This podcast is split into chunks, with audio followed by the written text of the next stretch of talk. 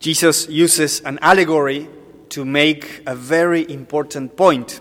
Throughout the centuries, God has been seeking his people, reaching out to them in many ways. An allegory is a literary tool in which each, detail of the story corresponds to different ingredients of the situation that the allegory seeks to clarify or explain. So, in this case, the king is clearly God the Father. His son, the bridegroom, is Jesus. You know, Jesus himself used this image of being a bridegroom very often. For example, when he explains why his disciples are not fasting, he says, Can the wedding guests mourn as long as the bridegroom is with them? Or on another occasion, when he exhorts us to be vigilant like the prudent virgins who kept oil in their lamps, he says, The bridegroom came, and those who were ready went into the wedding feast with him. Again, we read in Revelation that the end of times, as we know it, will be a wedding celebration, or like a wedding celebration, when the bridegroom Jesus will be united with the bride, the church, us. We can read in Revelation, Let us rejoice and be glad and give him glory, for the wedding day of the Lamb has come. His bride has made herself ready. Jesus is the bridegroom because he comes to offer something new, a new covenant through which we are invited to a deep communion with God in Jesus Christ. This new bond, this new link, this new relationship, this new love between God and each one of us, and between God and all of us as a people, as a community. He comes to unite us with God he comes to rescue us from our sinfulness, our brokenness, and lift us up to communion with Him through the power of the Holy Spirit. The Holy Spirit works within us to lift us up to that communion with God. So we read in the Gospel that the first call was dispatched to the quote, invited guests. Those who have been chosen from the beginning to have a leading role in the mission of reuniting what sin had separated. The servants were the prophets, and the refusing guests were the people of Israel.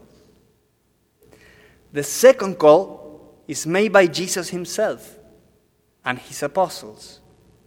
And in this second call, this, this, this sense of urgency, of imminency, we read, Behold, I have prepared my banquet. My calves and fattened cattle are killed, and everything is ready. Come to the feast. But again, in this case, some make up excuses. I must take care of my business, of my farm. And some become violent and beat the servants and kill the messenger. The king is outraged. But the good news today is the third invitation. Okay, those who were previously invited did not want to come.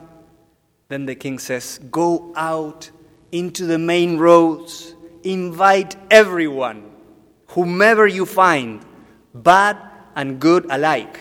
Invite everyone to my wedding feast. Call them all, rich and poor, Jews and Gentiles, old and young, men and women, people of all races, the righteous and the sinners, those who are successful and those who fail, educated and ignorant, people of every race, nation, and tongue. Invite them all. I want them all. The king is saying in this parable, What I have to offer is too precious. I don't want it to be wasted. Go out and bring them in.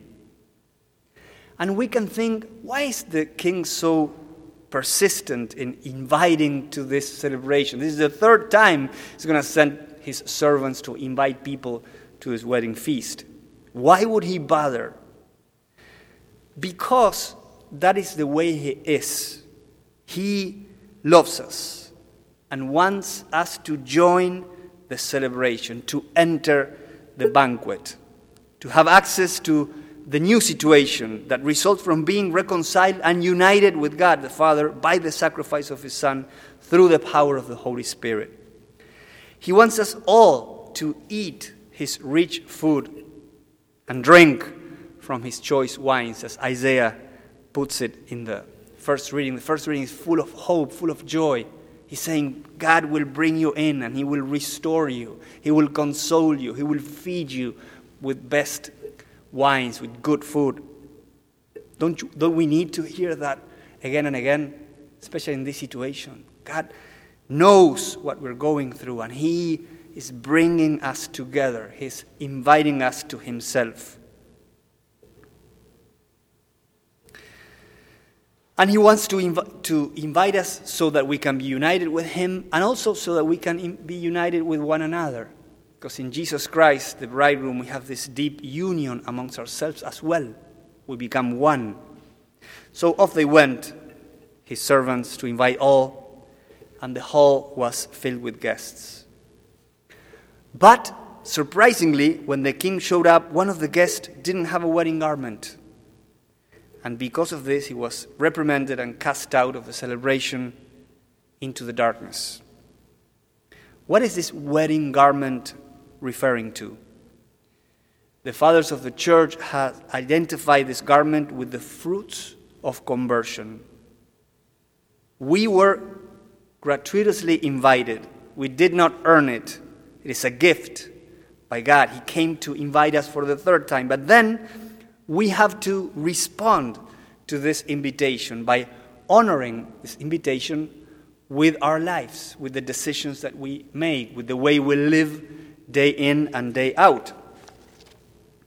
You know, a couple of years ago, I was invited to participate in, in the Vatican in a meeting to discuss the new evangelization. There was going to be a, a, synod of the bishops about the new evangelization, and there was a previous meeting that was supposed to prepare that uh, in advance.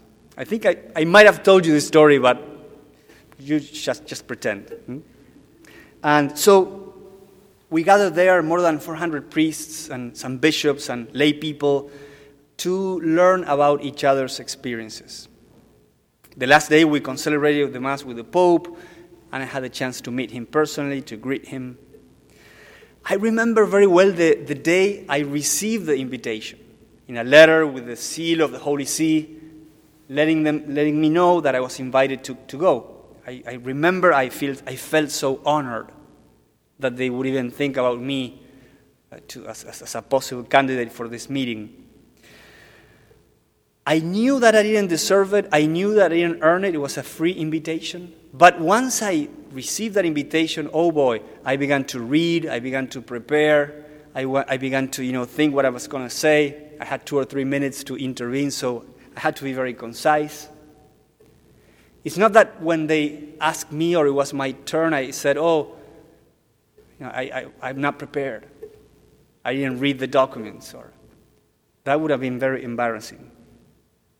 So the wedding garment is a response to the invitation to live in communion with God.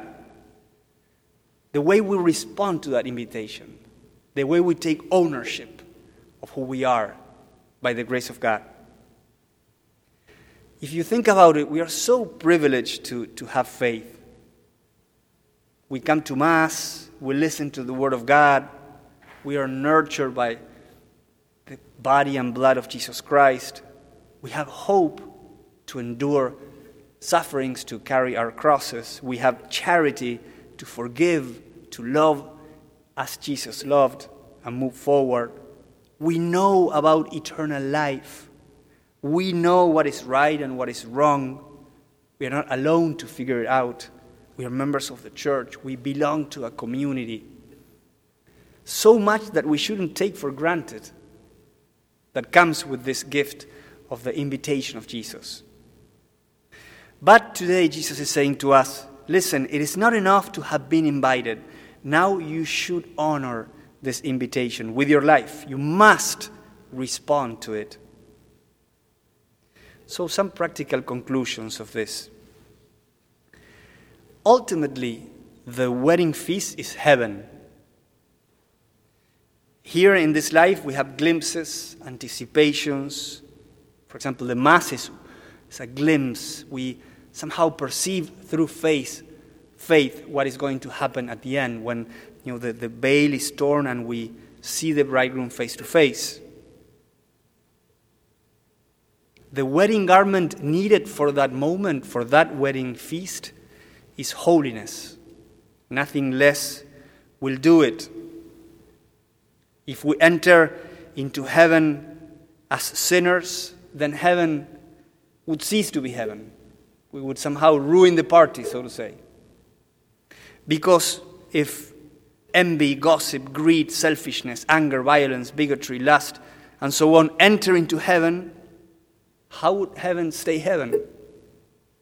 So we need to be purified from those sinful inclinations before we're able to fully enjoy the presence of God, the joy of heaven, the beauty of heaven.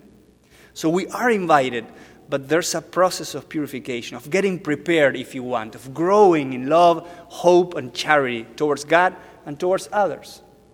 And this, is, this life is for that somehow. We are, as we live and we love and we you know, enjoy and suffer and walk, we are prepared for that moment. But we all have a moment when, you know, they will knock at our door and they will say, hey, it's your moment to come to the wedding feast. Are you ready? Is your wedding garment ready? Or is all like wrinkled and dirty? True, we do have purgatory. It's a good news. no? That, you know, it's like a laundry room before being able to go to heaven. But we should aim to be ready, to be prepared. Would be beautiful when our door is knocked that we can respond, Sure, Lord, here I am, I'm ready. Take me with you, I'm ready. The second conclusion is we should invite others to this wedding feast. We can be those servants that go out to the roads and find those men and women, good and bad alike, everyone, and invite them in. Let them know that the king wants them in. he doesn't want them to be cast out or left out of this wedding feast, of this celebration, of this joy. Let's invite them. Invite them to Mass, for example. So simple as that. Do you want to come, do you want to come to Mass with me? Or by lending a book or by you know, praying for them or by saying a word, but invite them in. We can be those servants that go out to the roads, to the crossroads, and invite others. We have a great banquet to offer. As I mentioned in the beginning, we are celebrating the World Mission Day today, and the motto that Pope Francis chose for this month was is baptized and sent the Church of Christ on mission in the world. We are baptized, we're immersed in Jesus Christ, and we are sent in mission into the world. I'm sure that if you look around in your daily lives, where you work, where you go, you know, to, in your leisure moments, you will find many of these people that are somehow ignorant of the wedding feast. They might be well prepared, well educated in many other aspects of their lives, but they're ignorant. They don't know, they ignore that the Lord is waiting for them. That they can live this life in such a way that they will get prepared for the next. And as we do that, we live better here and then for sure in the next. To live in communion with God in Jesus Christ. Isn't that beautiful? Isn't that a gift that we have? Well, it's not just for ourselves, it's also for many others who are not enjoying it right now.